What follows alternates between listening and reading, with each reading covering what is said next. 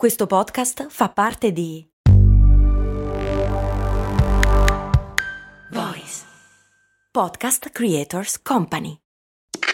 Questo ascolto è supportato da New Balance. Ciao, sono io, Max Corona, e sono davvero onorato di tenervi compagnia con le mie storie nella vostra vita. Spesso quando ci incontriamo mi dite che ascoltate storie di brand mentre correte. E una cosa che mi ha sempre stupito è considerare come la corsa unisca persone completamente diverse tra loro. C'è chi si sta allenando per la prossima maratona e chi è appena riuscito a completare i suoi primi 5 km.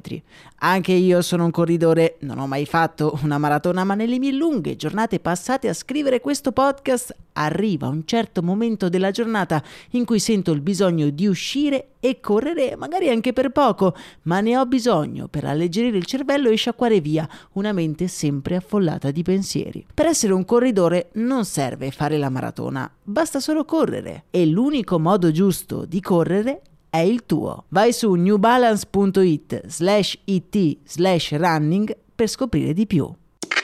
Chissà quanti di voi avranno mai sentito nominare questo brand. Lush. Un nome che è difficile togliersi dalla mente soprattutto se avete mai comprato una delle loro saponette colorate da minimo 10 euro. Bentornati avventurieri del mondo del marketing qui su Brandy, lo show giornaliero che aiuta ad affrontare le giornate con un po' di curiosità. Oggi vi voglio parlare di un brand che mi ha sempre incuriosito e affascinato. Lush è un marchio nato nel 1995 in Inghilterra, più precisamente a Paul, dall'idea di Mo e Mark Constantin, marito e moglie che ormai da anni lavoravano nell'industria dei saponi e dei prodotti per la cura della persona, come fornitori di uno dei più grandi player del settore, stiamo parlando di Body Shop. Mo e Mark quindi creano dei saponi per questo brand, Body Shop, che poi a sua volta li vende al pubblico con il proprio marchio. L'attività dei nostri due protagonisti comincia però già negli anni 70, quando Mark decide di creare dei prodotti etici e naturali puntando sulla qualità degli ingredienti. I saponi di Mark e Mo sono molto apprezzati, un fatto che non passa di certo inosservato ai dirigenti di Body Shop, che preoccupati decidono di far firmare loro un contratto di non concorrenza fino al allora lontano 1994. Ricordiamo che siamo negli anni 70. E in effetti le preoccupazioni di Body Shop erano fondate, perché allo scadere del contratto Mo e Mark Constantin si sentono finalmente liberi di iniziare la loro avventura. Decidono quindi di aprire un piccolo negozio di saponi.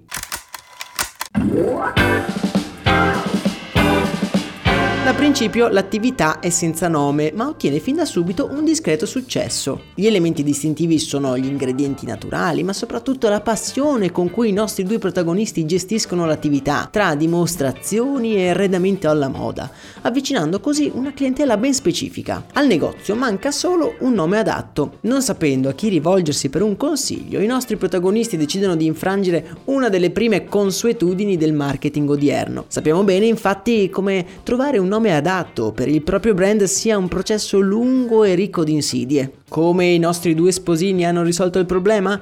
Coinvolgendo i loro clienti. Invieranno una newsletter ai propri clienti indicendo un concorso per trovare il nome per il loro negozio. A vincere questo concorso sarà proprio Lush, che potremmo tradurre come lussureggiante riferito alla vegetazione. Una volta scelto il nome, è arrivato il momento di espandere il brand. E in poco più di 20 anni Lush diventa un punto di riferimento e ottiene un successo quasi incredibile. Apre più di 900 negozi sparsi in tutto il mondo, dando lavoro a più di 10.000 dipendenti con introiti annui di centinaia e centinaia di milioni di sterline. Cifre quanto mai da capogiro, segno della grande popolarità di un marchio premiato per la sua originalità e soprattutto per la decisione di compiere sempre scelte controcorrenti. Ma quali sono stati gli ingredienti di un successo così sfolgorante? Prima cosa, Lush punta tutto sull'eticità e sull'artigianalità dei suoi prodotti, sempre attenta all'aspetto ambientale. Quando è possibile i suoi shampoo e i suoi saponi non utilizzano packaging oppure utilizzano degli imballaggi riutilizzabili che portano sempre un'etichetta sul quale viene scritto il nome della persona che lo ha creato, avvicinando così le persone al prodotto e umanizzando al contempo il brand. A proposito di esseri umani, il brand non punta sul marketing tradizionale, ma sul valorizzare le persone al suo interno. I dipendenti detengono letteralmente il 10% della compagnia e vengono coinvolti nelle strategie aziendali. Hanno tutta una serie di benefit, tra i quali anche un giorno in più di ferie per il proprio compleanno che è una piccolezza ma sono sicuro che farà piacere ai dipendenti di Lush, che oltretutto sul posto di lavoro hanno un'enorme libertà. Lush è convinta che coinvolgendo e valorizzando il primo contatto dei clienti con il brand, questo abbia un effetto a benefico su tutta l'organizzazione. I dipendenti sono orgogliosi ed entusiasti del brand e dei suoi prodotti e questa passione è contagiosa dal momento che quando ti approcciano non sembrano dei venditori, ma più degli amici che ti stanno raccontando qualcosa di magnifico in cui credono. Il personale di Lush ha sempre il sorriso sul volto e non ti spinge mai a comprare, ma piuttosto a fare quattro chiacchiere che magari non produrranno ad una vendita in quel momento, ma costruiscono un legame di valore. Sono anche autorizzati a regalare prodotti come atti di generosità estemporanea. Magari voi da clienti entrate in uno shop dopo una giornata di lavoro pessima e lo riferite riferite al dipendente, magari chiacchierandoci. In quel caso è possibile che lui o lei vi regali una maschera rilassante per il viso. Non devono rendere conto per i regali che fanno. Il brand si fida sia del proprio impiegato sia del prodotto.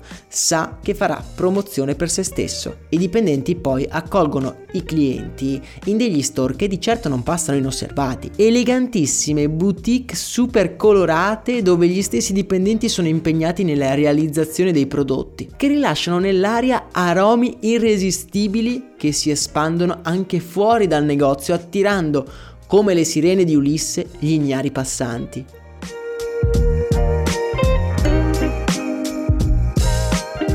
Tutte queste accortezze permettono di selezionare e coccolare il cliente, che si sente non solo di voler spendere anche fino a 10 volte rispetto allo stesso prodotto comprato in supermercato, ma si sente di far parte anche di un club di cui condivide la missione. Mark e Mo Constantin, i fondatori del brand, hanno più volte dichiarato di non credere nella pubblicità e nel marketing tradizionale. Non fanno spot o pubblicità e nel 2021 hanno annunciato in pompa magna di essere diventati anti-social, chiudendo definitivamente tutti gli account dei social network dell'azienda. Un'azione questa che protesta contro l'utilizzo pericoloso che si può fare di questi canali di comunicazione. Ho passato la mia intera vita ad evitare di utilizzare ingredienti pericolosi nei nostri prodotti. Avrebbe raccontato in proposito Jack Constantine, figlio di Mo e Jack. E ora che ci sono prove schiaccianti che evidenziano quanto siamo a rischio quando utilizziamo i social media, non ho intenzione di esporre i miei clienti a questo pericolo. Una mossa sicuramente dettata dall'etica, ma che rafforza una volta di più anche la loro immagine di brand.